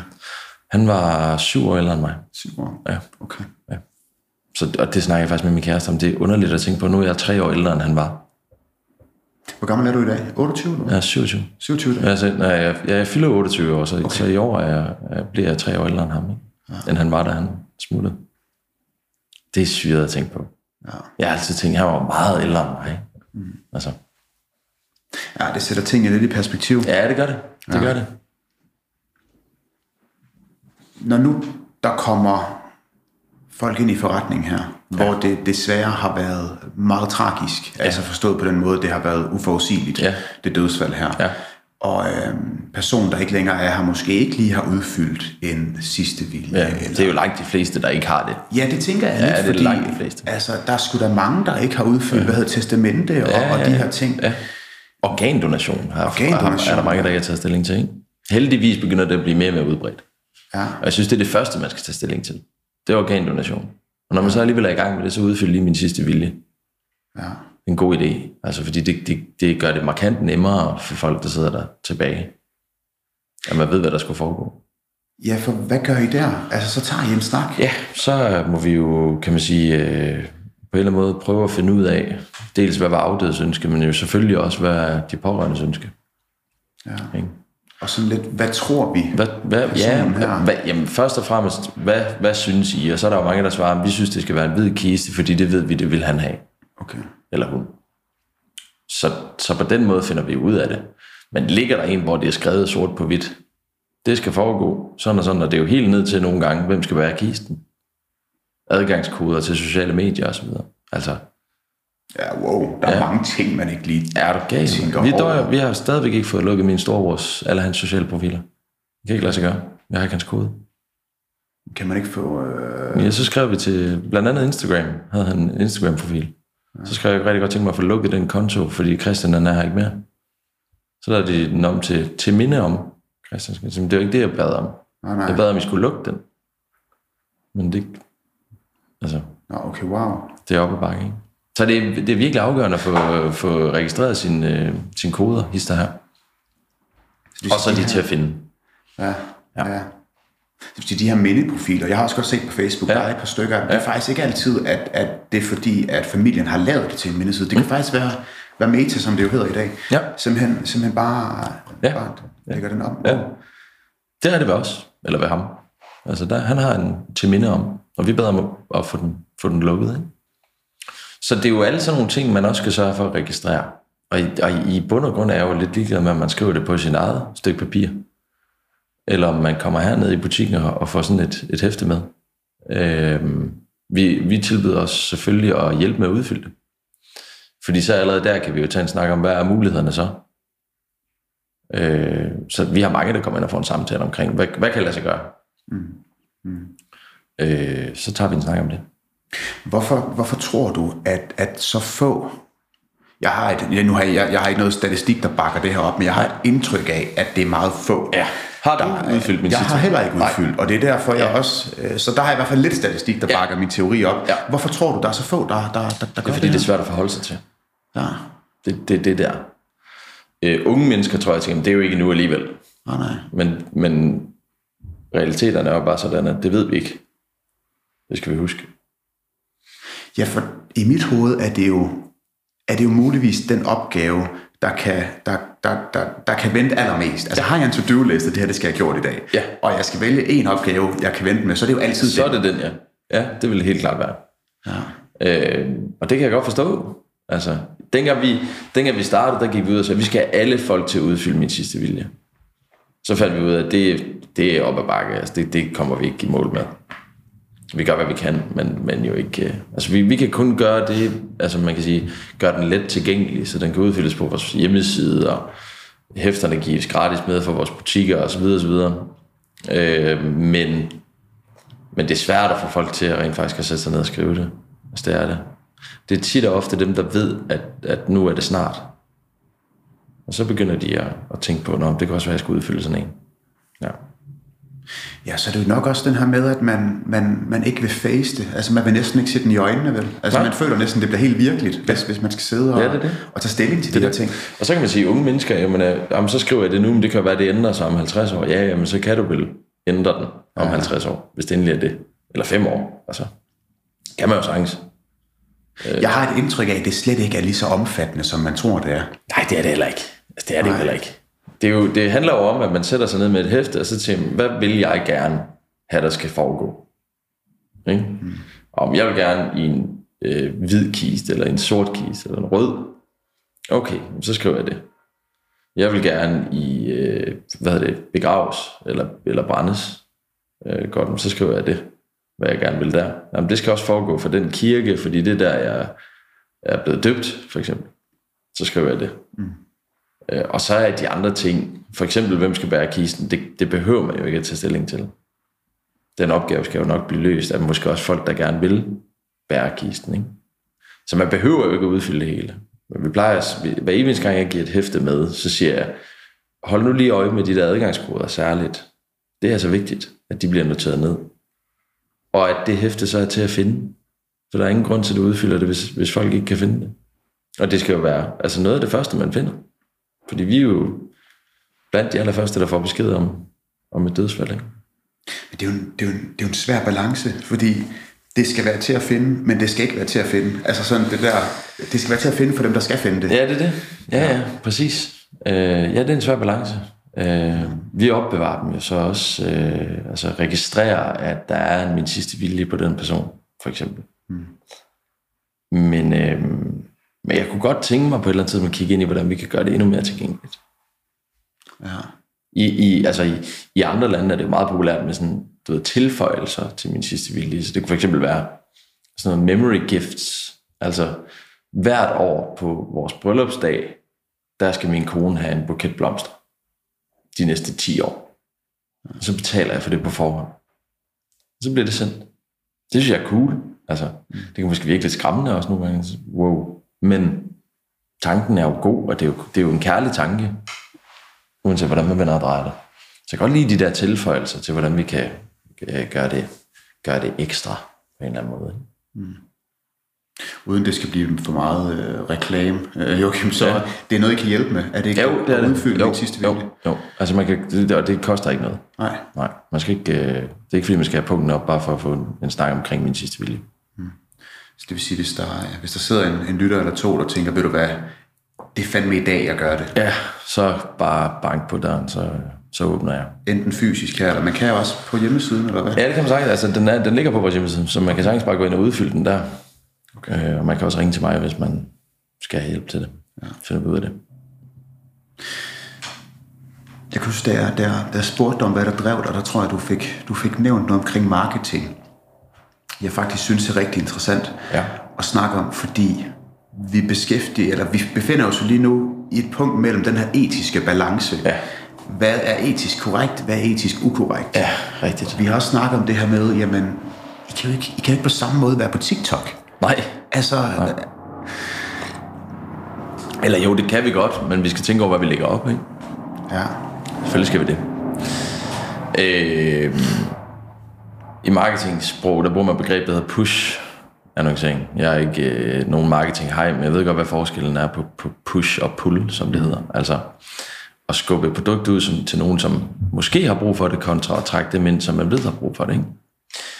Og i, i min verden er det meget svært for os at, at lave en, øh, en Facebook-annonce, for eksempel, til folk, vi ikke ved, om har brug, altså, der har brug for os. Øh, vi, kan ikke, vi kan ikke lave en annonce, hvor vi siger, vi er her, hvis, hvis du får brug for os. Mm. Så står vi lige her. Det virker på en eller anden måde sådan lidt forkert, eller sådan. Mm. Øh, men vi kan godt øh, for eksempel vise nogle, altså give noget indsigt i, hvad er arbejdet for noget? Øh, Hvad er det, vi gør? Øh, og hvordan gør vi det? Øh, og hvorfor gør vi det? Øh, eksempel med den der skyggedanser-video, ikke? Jamen, det, er jo, det er jo noget, som vi øh, er super, super stolte af. Øh, altså det, det digt, vi bruger, og det hjælper rigtig mange. Det, lige præcis det digt hjælper faktisk rigtig, rigtig mange, og så hvis, kunne vi så lave en video på det, og den viser vi selvfølgelig på vores, på vores Facebook-profil og, og så nogle steder. Øh, og det er jo en måde, kan man sige, at, at, altså, øh, at vise vores brand frem. At vise min afsked frem. Men vi kan ikke, øh, altså vi kan ikke, øh, vi kan ikke skubbe ud, at øh, nu, nu er vi her, hvis det er, du får brug for os. Så vil folk bare tænke, jeg har ikke brug for jer. Nej, det kan jo sammenlignes lidt med en helt anden branche, det er klar over, men en tømmer for eksempel. Ja. Altså, når nu jeg scroller ned ad mit feed på, på Facebook og Instagram, og jeg ser en annonce på en, på en tømmer, tænker jeg jo ikke lige, åh ja, ja, om, åh ja, det har jeg sgu da brug for til den der dør. Ja, der. Han jeg skal have lavet et nyt fikse." tag nu egentlig. Ja, ja, ja egentlig, ja. lige præcis. Øhm, hvor der vil man jo mere aktivt gå ind og søge på Ja, det er det. Eksempelvis, at jeg skal bruge en tømmer. Ja, lige præcis. Ja. Og det er selvfølgelig også det, vi gør. Øhm, og så, så det altafgørende, det er, at vi på vores hjemmeside viser, hvem vi er. Så når folk kommer ind og rent faktisk har brug for os, så kan vi allerede der vise, hvem er det, vi er, og hvorfor er vi, som vi er. Øhm, og det har vi egentlig heller ikke altid været, været gode nok til. Øh, og er det måske stadigvæk ikke, men vi arbejder hele tiden på at forbedre det. At vi inden folk møder os, kan fortælle, øh, hvorfor det er en god idé at, at tage en snak med os. Ja. Øh, så så det, det er noget af det, som vi måske stadigvæk skal forbedre, og som vi hele tiden arbejder på at forbedre. Fordi jeg tror ikke, folk er i tvivl om, folk der har været i berøring med os, tror jeg ikke nødvendigvis er i tvivl om, hvad det er, vi gør. Men vi er nok ikke gode nok til at fortælle det på forhånd. Det er svært at skille sig ud i begravelsesbranchen. I bund og grund er det jo en, ja. en service omkring at, at lave en, en god højtidlighed, ikke? men der er jo meget mere bag det menneskelige, kreativiteten, nærværet. Hvordan er, hvordan er det nærvær rent faktisk? Og så videre, ikke? Jeg kan godt følge dig. Jeg tror faktisk, du har fat i noget der, det her med, at... Hvad var det, du sagde? At, at, at, at, at I kan ikke ligesom fortælle, hvem I er, før man faktisk har brug for Nej. at vide, hvem I er. Nej, Øhm, og det er jo også det der med... det er i hvert fald svært at gøre. Ja, Ja. Kan, man, kan man tillade sig, altså sådan, ikke et spørgsmål, nu snakker jeg bare højt, men, ja. om man kan tillade sig simpelthen at gøre det, at man fortæller, hvem man er, før folk faktisk har brug for en. Det jeg lidt tænker, det er, at hvis nu I går ud, åbner fuldstændig op omkring, hvem I er, Ja, jeg ved godt, I kommer ikke til at ændre, revolutionere hele den måde, mennesker ser på døden på. Nej. Men det kan måske være, at der faktisk er nogen, der sidder og tænker, okay, det er faktisk ikke så trist, at øh, Olle Grete, hun går bort Ja. i en alder af 95 Ja. øh, med et lykkeligt liv. Fordi jeg ved, jeg har min afsked lige, ved, lige ved hånden, mm. der kan hjælpe med de her ting. Jo, men altså, det er jo derfor, vi også, og det er også sådan i forhold til, hvordan vi ser ud, altså sådan rent øh, fysisk i vores butikker, at de gerne skal fremstå øh, lyse og, og indbydende. Og ikke skide mange, der har, der har lyst til at gå ind i en begravelsesforretning. Altså, det, det ved jeg godt. Men det skal i hvert fald ikke være, det skal ikke være sådan, når man kommer herhen, og så er det ekstra trist. Det, det, det er trist nok i forvejen. Mm. Ikke? Øh, så, så de må gerne fremstå indbydende og, og, og lyse lokaler. Øh, for det er, det er en mørk tid. Altså, øh, derfor er vores hjemmeside også helt, helt lys, for eksempel. Altså lyse farver. Ja. Hvid rustvogn, ved jeg. Hvid rustvogn, ja. Sådan noget. Kører rundt i, ja. ja. Ja. Og vi klæder os også efter sæson. Det kan lyde banalt, men altså, vi står der i sandfarve om sommeren, okay. kontra helt sort. Det sender et andet signal. Eller hvad? Igen tilbage til den højtidlighed, jeg var til i, i går. Øh, jamen, der var ikke alle, der var klædt i hele sort, og det synes jeg egentlig var fint. Solen skinnede, der var 20 grader, og, og, og vores bedemand stod i, i sandfarve, sådan en sandfarve kappe med den hvide rustvogn. Det, var, det, var altså, det så altså godt ud. Det er en god måde at blive sendt derfra, synes jeg. ja.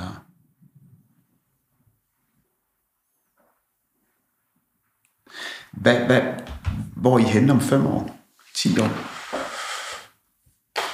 Altså Hvor er vi her, min, Ja, min hvor er vi? Jamen altså, vi, vi er jo der, hvor at, øh, altså, vi, har, vi har flere butikker.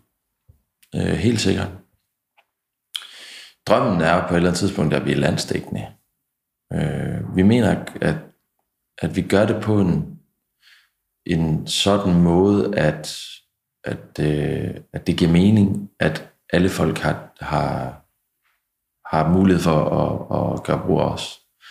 Rent økonomisk giver det ikke mening for en, en familie i København at bruge os. Fordi den nærmeste afdeling, vi har det i Aarhus, og i forhold til kørsel og tid og så videre, så, og vi er slet ikke lokalt kendte heller. Øhm, så derfor giver det ikke mening. Men på et eller andet tidspunkt, så skal det være sådan, at alle, der, der skulle have lyst til at vælge os, det skal de have mulighed for. Om det er om fem år, det, ja, det kan godt være. Det kan også godt være, at det går nærmere 10. Men på et eller andet tidspunkt, så er vi landstækkende, og så er der en min afsked tilgængelig for alle. Det er der. Det skal der være. Og det får mig til at tænke på, hvordan, det er lidt spring, det er jeg godt klar over, men, men, men hvordan konkurrerer man egentlig i branchen her? Fordi øh, pris er jo nok ikke et, jamen det ved jeg ikke, er pris et vigtigt parameter? Ja, for søren. Okay. Ja, bestemt. Øhm, altså, der er rigtig mange, der, der reklamerer, altså det er noget af det første, man møder, det er prisen. Så øh, det ses flere steder, der står fast pris fra. Og så der, der er øh, to udfordringer med det. Nummer et, så en fast pris, den er ikke fra noget. Den er fast. Så, så, så hvis man skal have fast pris, så, så, så, så, så, er, det, så er det prisen. Jeg, jeg tænkte også lige igennem, da du sagde, ja. jeg kunne ikke få det til at give Nej, mening. fast pris fra. Øh, det er den ene udfordring. Det, det giver ikke nogen mening. Den anden ting, det er, at det er meget sjældent, at det ender der. Øh, Fordi der er altid alt muligt ekstra øh, tilvalg, øh, man skal have osv. Så det bliver sindssygt intransparent. Øh, og det er branchen i sin helhed, den er virkelig intransparent. Det er ikke alle, der har deres priser, øh, kan man sige, så man kan læse dem. Vi gjorde noget for, det vil være et års tid siden, nu vi indført prismatch, og det kan lyde som om, at så er det bare, så bliver det sådan noget elgiganten. Mm. Øh, men det er ikke det, der er meningen med det. Det, der er meningen med det, det er at vise, at nærmest uanset hvor man går hen, så ender, så ender man nogenlunde samme sted rent økonomisk. Og vi skal kunne være med, og det kan vi også. Øh, så det var på en eller anden måde en, en måde at fortælle folk, der læste det, at okay, men så behøver jeg ikke rigtig at, at kigge videre. Så hvis jeg godt kan lide det, jeg ser her, altså i forhold til den, den service og i øvrigt, hvordan, hvordan min afsked fremstår, så det økonomiske, det er sekundært. Øh, så så det, det, det forsøgte vi også med, og det har egentlig været fint. Øh, der er ikke forfærdelig mange, der gør brug af det trods alt, men, men dem, der gør, skal selvfølgelig også have, altså, Dem, der siger, I har prismæssigt, jamen selvfølgelig har vi det. For det har vi også sagt, vi har. Øh, men det er, det er helt klart et konkurrenceparameter, altså priserne i branchen. Øh, og der er også mange, der, der vælger ud fra, fra pris af mit indtryk. Vi har, ikke noget, vi har ikke nogen ambition om, at vi skal være hverken de dyreste eller de billigste, men vi har en ambition om, at vi skal være klart de bedste. Øh, og så, så igen, så det økonomiske, det, det er lidt sekundært der. Så finder vi ud af det efterfølgende. Jeg tror, det ender meget samme sted, rent prismæssigt. Mm. Uanset hvem man vælger. Og det at være bedst, det er jo selvfølgelig også subjektivt. Ud fra de er helt behov, klart. man ja, det er det har, helt klart. Ja, ja, 100%. Ja. Men det er jo så det, man skal være i stand til at kunne øh, korrigere. Mm. Altså i forhold til behovene, ikke? Man skal være i stand til at kunne, kunne opfylde mange forskellige behov. Så nogle gange er det bare en højtidlighed i stillhed. Der skal ikke foregå noget som helst. Det var ikke ønsket. Og så skal det være sådan. Og så er det den bedste. Altså så er det den bedst mulige øh, afsked. Hvorimod, så er der nogen, der skal øh, have kortegekørsel og øh, øh, en øh, blomst lavet som en øh, stor pH-lampe, eller hvad ved jeg, altså det ligner en pH-lampe, eller et eller andet. Øh, og så skal vi også kunne, kunne opfylde det. Så der er mange måder at være bedst på. Og vores ambition er at være bedst på, på uanset, uanset hvad behovet er. Være bedst på det menneskelige plan. Ja, yeah. altså det er jo, det er jo der, hvor, ja, det er jo der, hvor jeg helt klart mener, at vi, vi gør noget anderledes. Altså når man kommer ind til os, så møder man et menneske. Lidt tilbage til det, vi snakker omkring, at det kan altså godt ske, at, at vi får en tår i, i, i øjet. Ikke? Ja. Møder et menneske herinde, som har i sinde og og gøre, altså lave den bedst mulige afsked. Det er alt afgørende. Ja. Hvor ligger sådan, sådan bisættelse eller, eller begravelse sådan prismæssigt? Jamen i gennemsnit koster det omkring, altså så er regningen til bedemanden er omkring 15.000, sådan i gennemsnit. Øhm, øh, og så kommer der jo så øh, stenhugger, altså en, en, en gravsten ved siden af, og der kommer også øh, gravsted og der, du ved, så skal man betale for vedligehold og så videre og så videre. Så det løber jo op. Altså, den, den, den største regning, jeg har set, det var en gang, der samlede vi alle regninger på vores regning.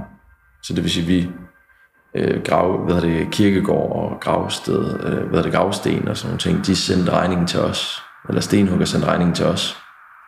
Nu der udrykning her. Det er, det er sgu Aalborgs hovedgade. Det er Aalborgs hovedgade, ja. øhm, det var på 76.000.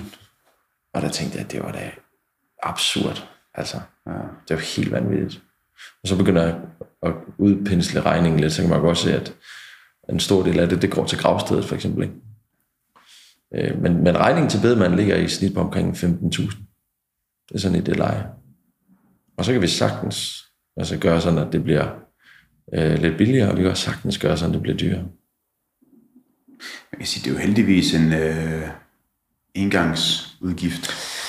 Ja, og i min verden skal det jo ikke være, være prisen, der bestemmer om, øh, altså hvilken, hvilken afsked man skal have, men, men, men omvendt, det kan man heller ikke rigtig tillade sig at sige, fordi øh, økonomi er jo et parameter for alle mennesker. Ja. Øh, så det kan godt være, at man ønsker egentlig noget andet, men man har ikke pengene til det. Og det er jo, det er jo sådan, det er. Det er jo helt fair. Og så kan man så sige, vil, vil afdøde ikke ligesom være okay med, at, at, at, at det så sådan ud. Selvfølgelig vil han det, eller hun, ikke? Øh. Ja, for jeg tænker jo, langt de fleste tilfælde er folk jo, og det er folk jo også bevidst omkring, at det betyder ikke noget for afdøde, hvorvidt det her, det er altså er et 15.000 bryllup eller et 76.000 kroners bryllup. Nej, altså, nej. Hvis bare de behov her, der måske er, ja. det kan være at, at, at, at spille en sang i kirken. Ja, lige præcis. Lige præcis. Hvis de er opfyldt, ja. Ja, lige præcis. Nej, altså det tror jeg ikke. Øh, jeg tænker da tit, som du ved, når jeg tænker også i forhold til min storebror, vil han ikke være med til det? Jo, fordi han, han kan mærke, at det er sådan, jeg har det, så selvfølgelig vil han acceptere det. Ikke? Og sådan tror jeg, det er.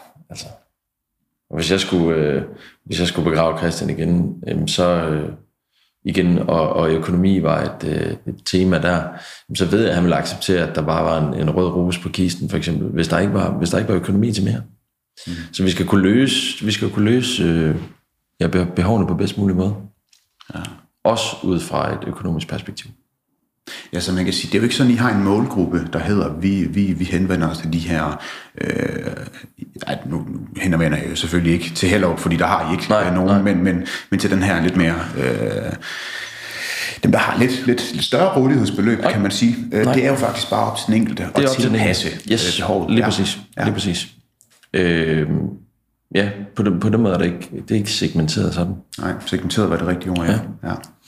Det er det ikke. Og det skal det heller ikke være. Nej, Fokus er at hjælpe folk, der har det svært. Uanset økonomi. ja. Sådan her på, øh, på falderæbet, øh, Joachim, har du et, øh, et råd til sådan andre... Nu ved jeg, du har det ambivalent med ordet iværksættere, men øh, Ja, jeg synes, det, er lidt- det er sådan lidt... Øh, vi lavede en artikel for noget tid siden, og så må, må døden være et iværksættereventyr? Ja, mener Joachim Skak.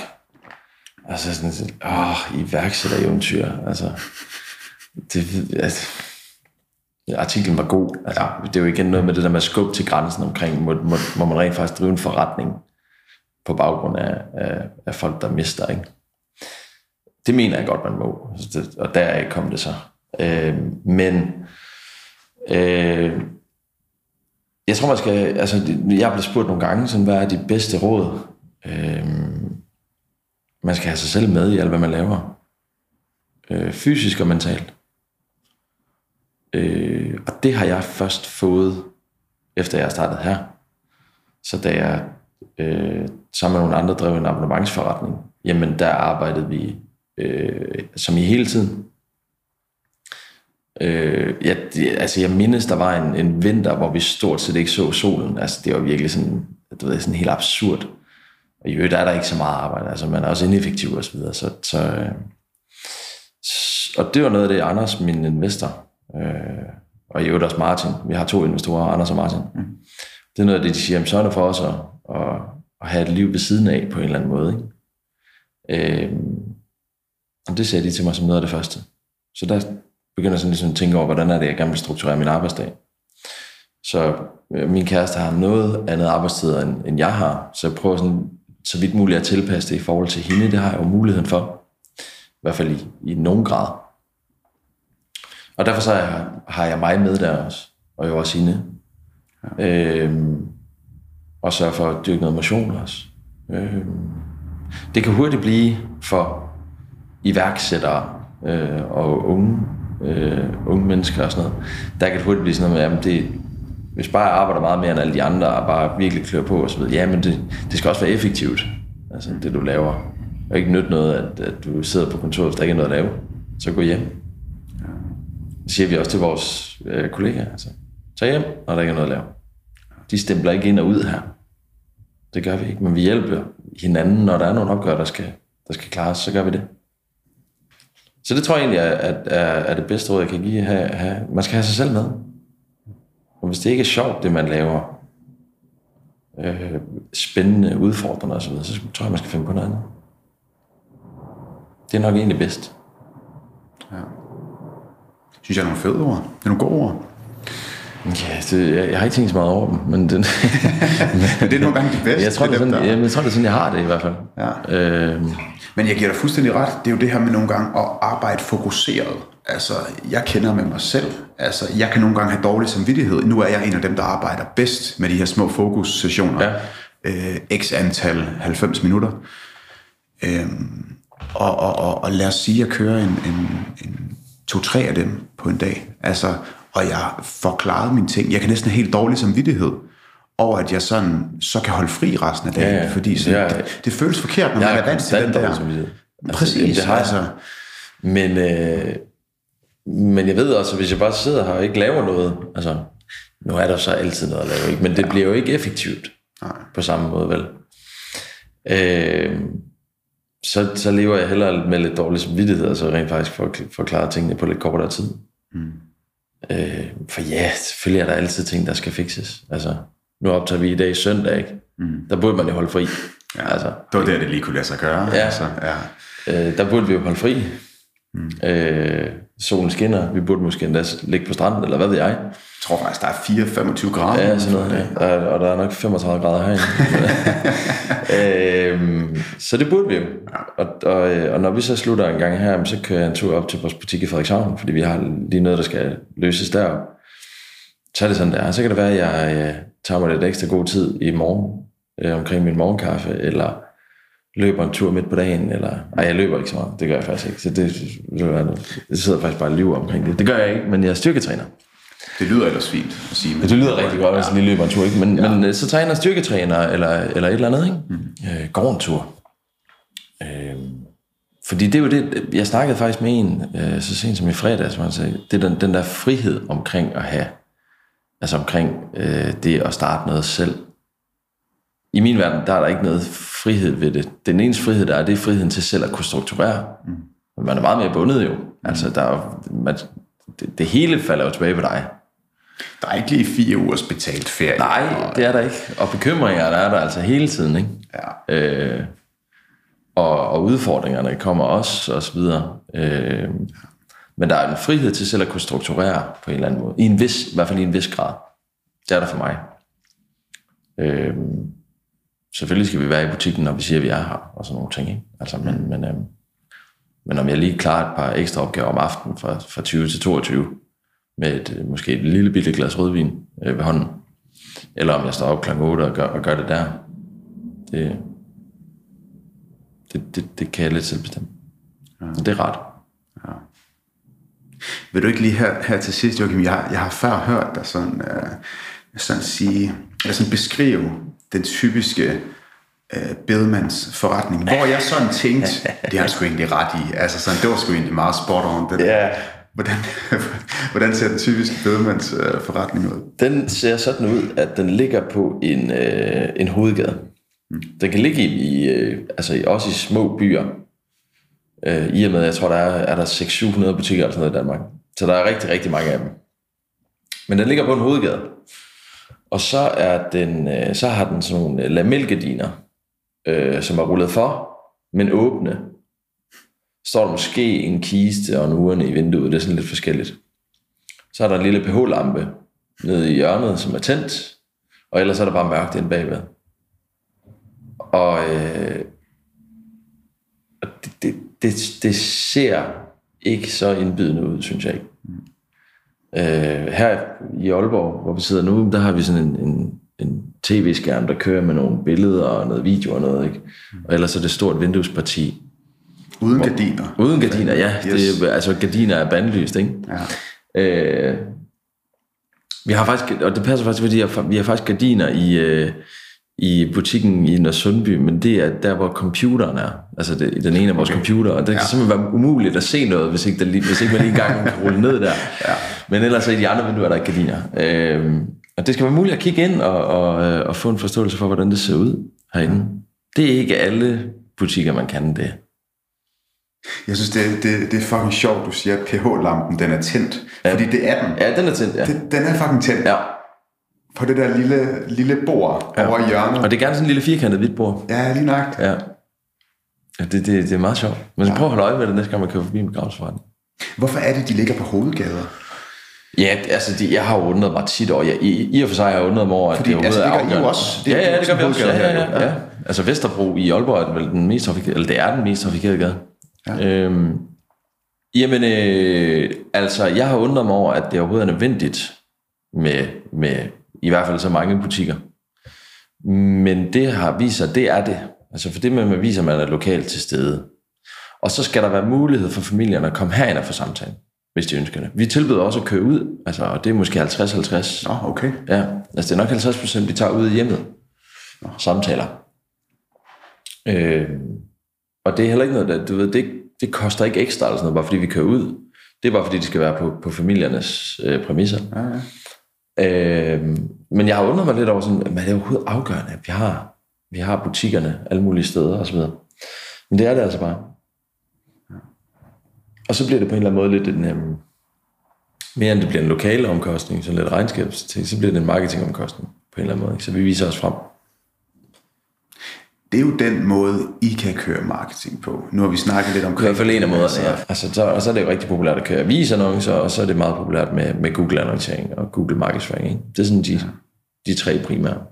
Vi kunne se, at vi var lukket inde på et tidspunkt et halvt års tid her på Vesterbro, fordi der var vejarbejde. Det kunne vi se, at, at det påvirker altså antallet af henvendelser. Okay. Ja.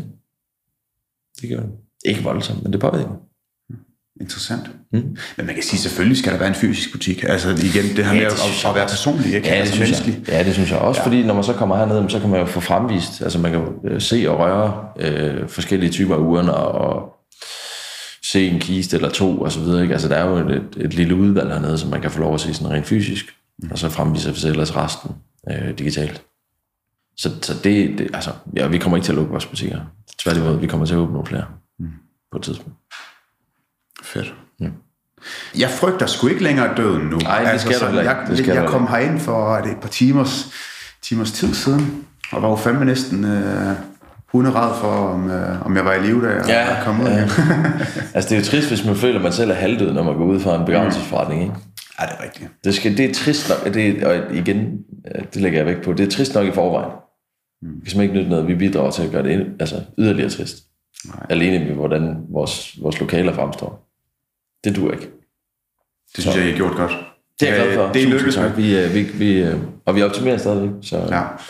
så input, så, så siger du også bare til, hvis der er et eller andet, der tænker, det, det er helt galt, det der, det skal I fjerne. Ja. Skide godt. Joachim, jeg må hjem og, og udfylde min, uh, min sidste video. Du får en med. Det er, hvad har du den i, uh, på lige Det har jeg også. Ja, det er fedt. Der er også. Vi har sådan en hæfte. Stærkt. Og så når du så på et tidspunkt finder ud af, at det skal ændres, så kan du så enten hente en ny, eller også så kan du uh, udfylde den på vores hjemmeside. Fedt. Ja. Joachim, jeg vil sige tak for en fantastisk... Uh, det var en fornøjelse. Jeg har virkelig fået meget ud af det. Det er godt. Det er jeg glad for. Det har jeg også. Dejligt. Det er altid øh, øh, rart at tale om, hvad, hvad, man kan sige, hvad min afsked egentlig er. Mm. Ja. Det giver på en måde indblik i det. Ja, lidt selvindsigt. Ja, selvindsigt. Ja, det, ja, ja, det er det rigtige. Det er jeg glad for, at det har bidraget lidt uh, nærmere rundt. Ja.